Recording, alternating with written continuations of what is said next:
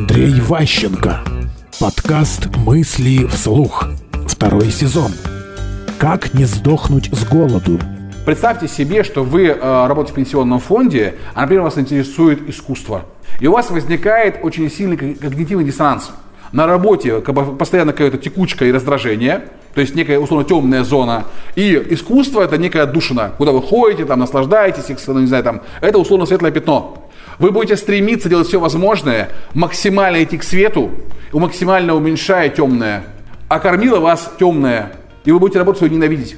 Это плохо. С точки зрения саморазвития, мужчины в том числе, это очень плохая вещь. Интересоваться искусством хорошо. Плохо, когда одно вытесняет другое. Современный человек состоит на большую часть из способности быть кому-то нужным в такой степени, чтобы ему платили. То есть вы нужны тогда, когда вам за это платят. Если вам не платят, вы можете быть прекрасным человеком быть, но вы сдохнете с голоду. Такая сейчас современная жизнь. А, можно быть очень хорошим там, волонтером, можно быть там лидером каких-то, не знаю, мнений, быть революционером. Но если у вас есть возможности на этом зарабатывать, как бы это плохо. Мысли вслух.